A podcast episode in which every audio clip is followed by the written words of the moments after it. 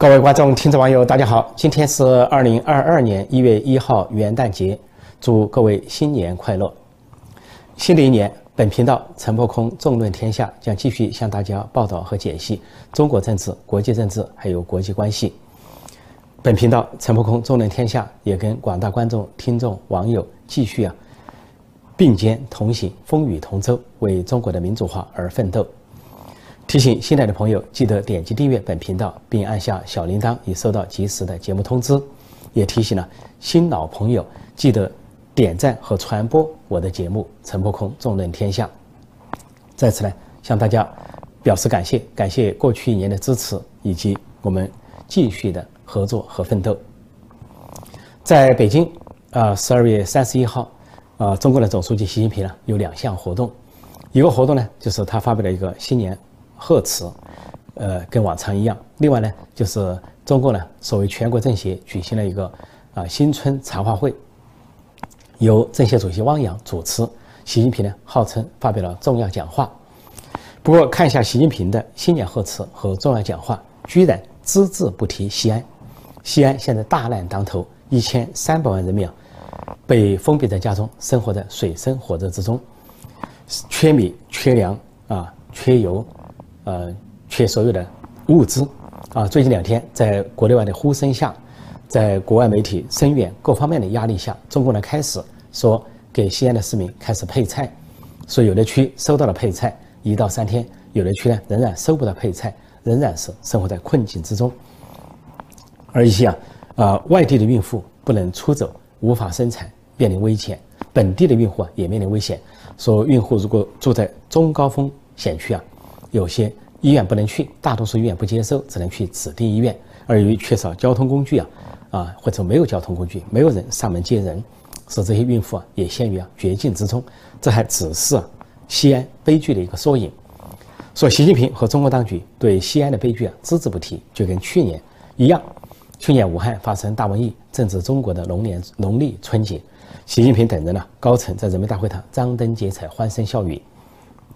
搞所谓新春团拜会，但是对武汉的悲剧只字不提，对武汉这个名词都只字不提。这回仍然如此，这是新年前夕，元旦新年前夕，叫西元新年。按照这个习近平和极左派的做法，抵制洋节，他们应该抵制元旦节。那么就在元旦前夕，啊，西安发生这么大的悲剧，封城不亚于武汉这种惨境。但是呢，习近平和中国高层也是只字不提，甚至对西安这个名词都只字不提，仿佛不存在。而这个习近平在做新年贺词的时候，他是录了一段话，录了一段话之后呢，播出的前和后都出现了，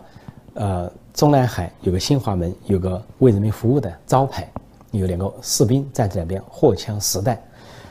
这个哪个是真实的？为人民服务的招牌是假的，因为他们为人民币服务或者为自己的权利服务。为自己的权位服务，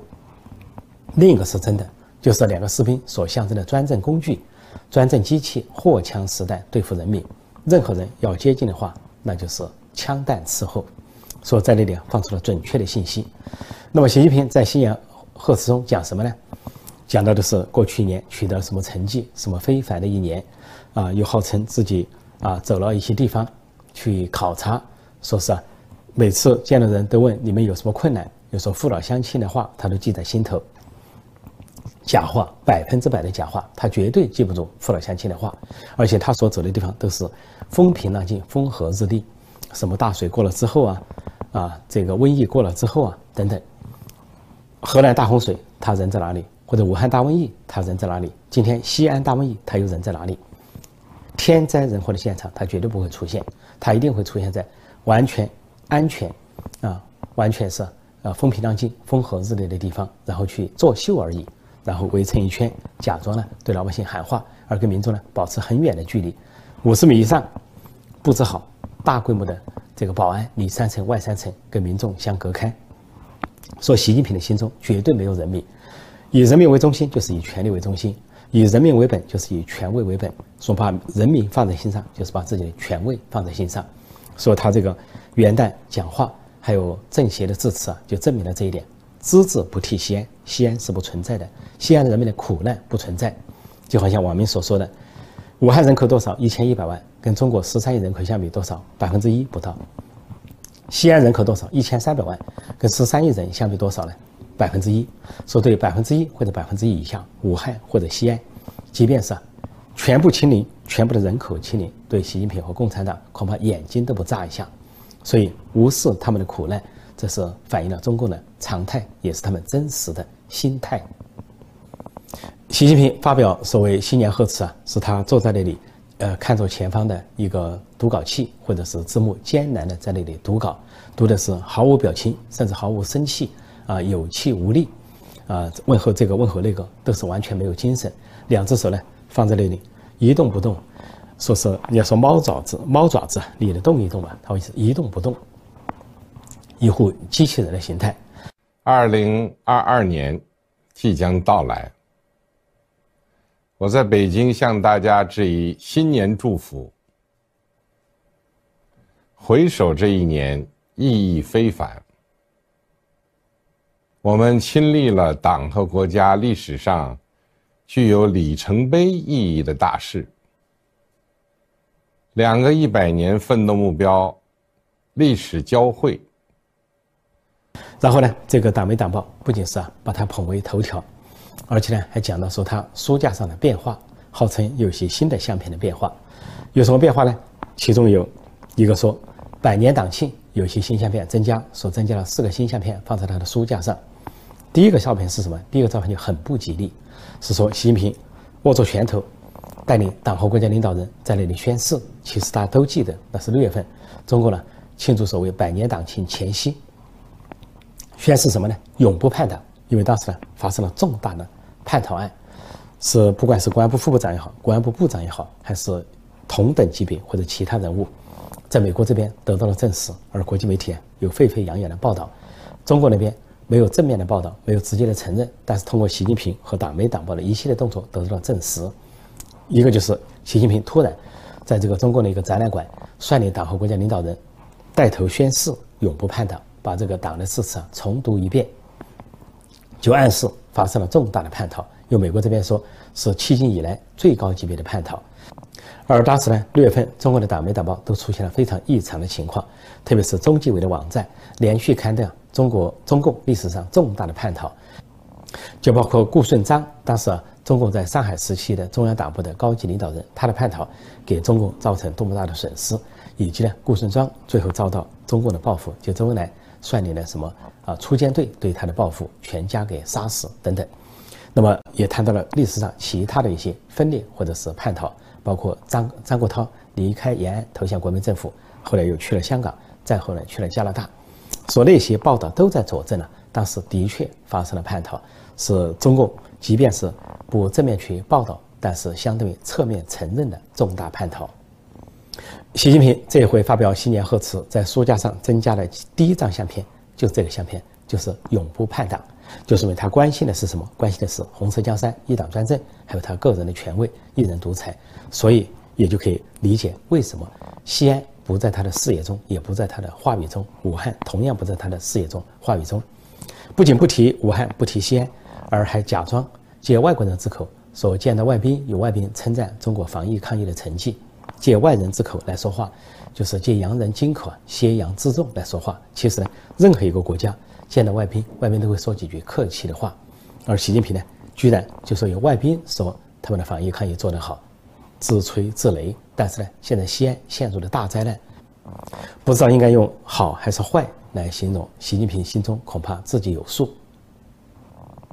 十二月三十一号晚上呢，就这个元旦的除夕晚上，呃，以全国政协的名义举行了这个所谓新春茶话会。啊，汪洋政协主席、政治局常委汪洋主持，习近平在那里发表重要讲话。习近平讲话呢，也是有气无力，完全没有精神，哪怕是慰问人，给人的感觉都没有诚意。什么啊，全国各族人民又说了什么香港同胞、港澳同胞，甚至还提了台湾同胞，说自己节日的问候啊，最后才提高一点点声量，说大家新年好。我代表中共中央、国务院和中央军委。向各民主党派、工商联和无党派人士、各人民团体，向全国广大工人、农民知识分子、干部和各界人士，向人民解放军指战员、武警部队官兵、公安干警和消防救援人员，向香港特别行政区同胞、澳门特别行政区同胞。台湾同胞和海外侨胞，向关心和支持中国现代化建设的各国朋友，致以节日的问候和诚挚的祝福。大家新年好！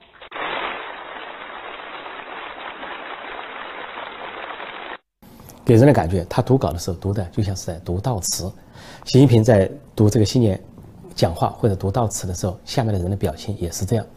出席的这些政治局常委啊，国家领导人，比如说李克强啦、王岐山啦、啊赵乐际啊、韩正啊这些人，还有王沪宁，表情凝重，表情沉重。尽管报道说人民大会堂欢声笑语、兴高采烈，什么张灯结彩啊，充满节日气氛，但从这些政治局常委、党和国家领导人脸上看不到一点的喜色。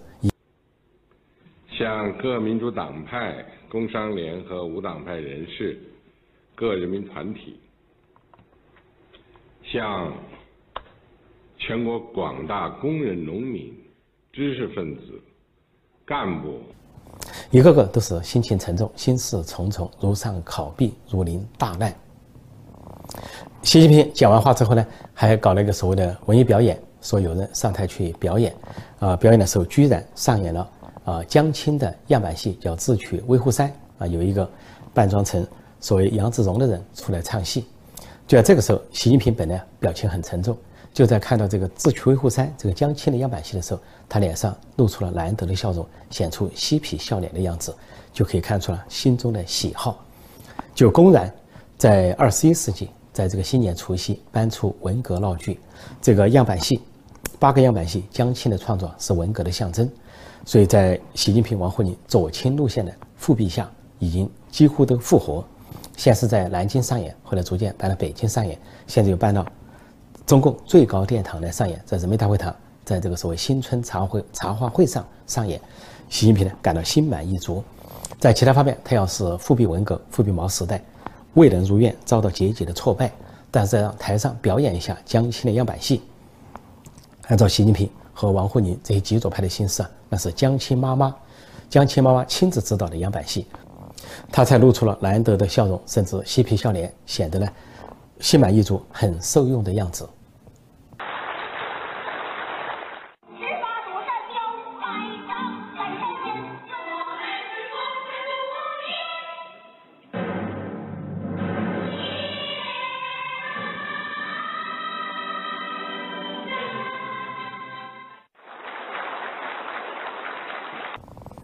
不过，这个新春茶话会就是十二月三十一号晚上在人民大会堂所举办的，由全国政协呃为名主办的这个新春团拜会啊，有一个重大的看点，那就是一个重要人物的缺席，罕见的缺席。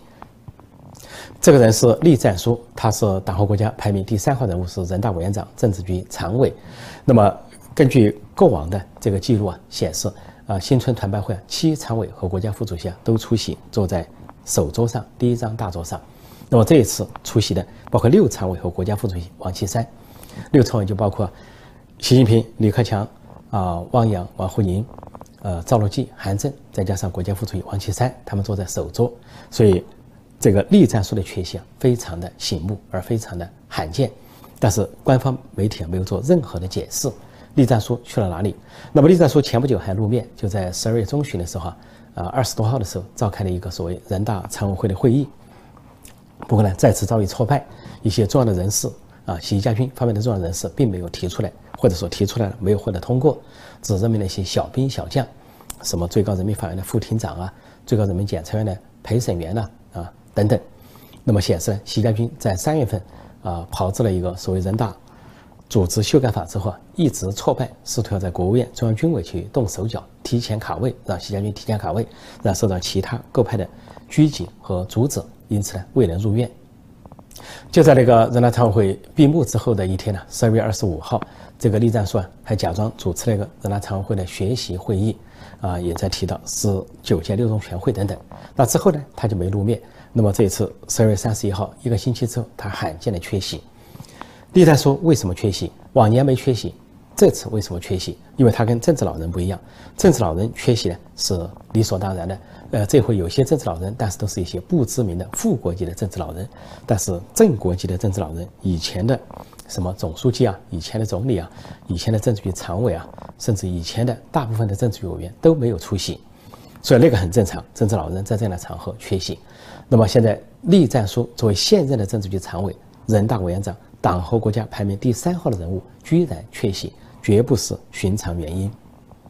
我认为呢，有三种可能性，从轻到重的三种可能性。第一种可能性就是他中招了，他被确诊了，他病倒了。因为奥密克戎这个病毒现在很流行，在国际上很流行，在中国也很流行，西安都封城了。那么这个病毒呢，可以翻译成“我灭共”或者是“欧美克共”“欧美克隆”。那么栗战书有可能中招病倒，但是呢，中国呢从来不承认啊领导人生病，因为这是个集权国家，啊，哪怕是去年啊去年武汉大瘟疫或者全国大瘟疫，也有可能中共高层的人中招，但是中国人讳莫如深不提。那么这一回不排除啊，这个栗战书已经中招啊，或者说住进了医院，或者说进入了隔离状态，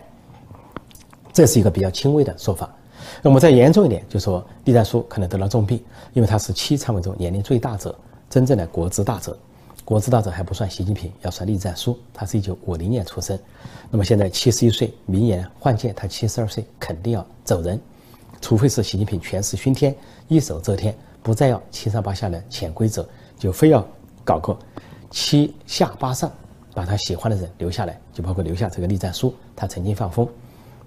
但是栗战书留下来的可能性很小，那么考虑到他的年龄，有可能身体出某种状况，那么再加上这个疫情的感染，那么说的重点，那就是病重了，甚至病危了，比如说住进了三零一医院。第三种可能，那就可能是出事了，出事大家都会想到贪腐，因为栗战书家族啊是著名的贪腐家族，在香港是百亿资产。栗战书的女儿栗前心啊，女婿蔡华波啊，代持栗家族啊在香港的百亿资产，啊，从赤柱到。呃，浅水湾到什么半岛有豪宅、有酒店、有豪华的写字楼，呃，动辄呢就是几千万美元，甚至数亿美元，呃十十几亿美元。另外呢，还在这个英属维基群岛成立空壳控股公司，叫世喜控股公司。通过这个公司呢，呃，转钱、洗钱，还有就是成为避税天堂。而通过通过这个公司也去香港买豪宅。另外在新加坡拥有巨额的资产。而这个蔡华波呢，还好赌。呃，特别的好赌马，他有一匹宝马，叫什么赤兔宝驹，价值百万港元以上，过着是花天酒地的生活。而且这个，呃，这个利前利前兴和蔡华波在香港还参加了一些跟共产党相关的一些活动，啊，针对香港人的民主示威、压制性的一些活动、官方活动，利前兴多次啊出席跟什么特首林郑月娥或者香港一批官员的一些活动，就在政治上也代表了啊栗战书和栗栗战书家族的利益。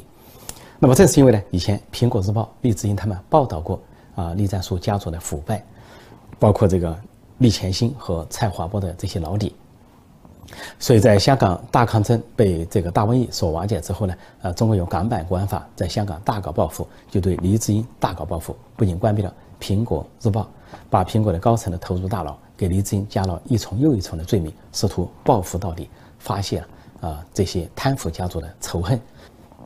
就包括栗战书家族的深仇大恨，所以回头来说，第三个原因是不是栗战书出事了？比如说因为贪腐而出事，受到调查或者是落马，但这个可能性呢，目前比较小，因为他是现任的政治局常委、人大委员长，即便他家族有贪腐受到追查，也都是他明年卸任之后才有可能办的事，就跟当年的周永康一样。当周永康是常委、是政治局常委、是政法委书记的时候，中国高层未必能动他。跟政治老人也不见得能够达成一致，都是在周永康卸任之后呢，这个中国高层和政治老人达成一致之后，才对周永康采取了措施。所以回头说啊，这个栗战书他肯定是贪腐，而且是巨贪，是巨贪中的巨贪，百亿身家。那么他不至于呢，在还是政治局常委，还是人大委员长，还没有换届的时候就受到追查。那所以这个原因呢比较小。如果说受到了内部一定的调查，那当然有可能啊，比如说张高丽出事了，张高丽呢跟这个 彭帅啊搞这个性侵，或者发展了最后变态的这种这种所谓的感情，最后呢导致了国际社会的谴责，对张高丽事件的注目，还有对彭帅的声援。彭帅现在处于啊啊软禁状态。那么，鉴于北京冬奥会要开了，这是压在北京冬奥会上的又一层阴云。除了新疆的集中营、香港的一国两制被砸毁，以及以及中国广泛存在的人权迫害之外，那么这个张高丽的丑闻啊，彭帅事件成为了压在北京冬奥会上的一大块阴影，而且有可能是压垮他的最后一根稻草。那么，如果是张高丽出事，也可能连累到栗战书，因为这个张高丽啊，有个养女叫张小燕啊，女婿呢叫李胜坡啊，李胜坡呢是李贤义的儿子，是香港信义集团。那么这两人呢，在香港也是大捞啊，大捞钱财，官商勾结，权钱交易，就跟栗战书的女儿栗前心和女婿蔡东波过从甚密，说明这两家有这个金钱来往，有一些交织的利益纠葛。啊，就在张高丽丑闻曝光的时候啊。这个李胜坡所在的公司啊，在香港是股市啊狂跌重跌，就是信义系信义集团股市狂跌，当时跌幅啊达到百分之五到百分之十，当即就蒸发了二百亿港元之多。那么回头说，如果这是公呃中国高层的权力斗争在继续的白热化，在这个微幕后，在红墙后继续的白不白热化，不排除啊反西阵营呢要拿张张高丽来说事，因为张高丽属于江派，但江派中又属于支持习近平挺西的一派。如果拿张高丽来说事，那么就难免牵涉到在香港的这些官商勾结、权钱交易，那么就可能牵涉到栗战书家族。那么栗战书家族也有可能受到内部调查。当然，内部调查归内部调查，鉴于张高丽已经是退休的政治局常委，如果是党内达成一致或者多数人达成一致要追究他的话，张高丽受到追究的可能性比较大。但是栗战书在现阶段受到追查的可能性比较小，但是不排除栗战书退休之后受到追查的可能。但综合这三种可能性，回头来看，这个栗战书罕见的缺席了，呃，全国政协的新春茶话会、新年茶话会、中共高层的茶话会，那么有原因，那么这个原因呢，还是说最大的可能性还是中招了、确诊了，就中了这个病毒，这个大瘟疫，啊，武汉肺炎啊，中共病毒现在的变种啊，叫做奥密克戎或者叫我灭共欧美克隆，他中招，那么轻的话呢，就受到了隔离，重的话可能就住进了医院。鉴于栗战书是习近平的亲信心腹，是习家军的龙头人物，啊，习近平第一个任期啊，他是中办主任；第二个任期他是人大委员长。如果栗战书出事，不管他是因病出事啊，或者是受到内部调查，或者是说啊中招了、确诊了、住进了医院，或者受到了隔离，对习近平的权利啊都会构成相当的冲击。如果在未来一年内啊，栗战书继续啊呈现某种啊不正常的状况的话，对习近平的权威，对习家军这个派系的打击啊，都可谓沉重。而一旦栗战书出事、当真出事的话，有可能影响到二十大的权力重组，就是在极大程度上、相当程度上，甚至可以改变最高权力重组的版本。那就是不利于习家军，而有利于反西阵营。栗战书究竟出了什么事？发生了什么？再过几天应该会有所揭晓。好，今天我就暂时讲到这里。再次提醒新来的朋友，记得点击订阅本频道“陈破空纵论天下”，并按下小铃铛，以收到及时的节目通知。也提醒了新老朋友继续的捧场、点赞和推广我的节目。再次祝大家新年快乐，恭喜发财，Happy New Year！阿基玛西德，我们的多国在马斯。谢谢大家收看收听，再见。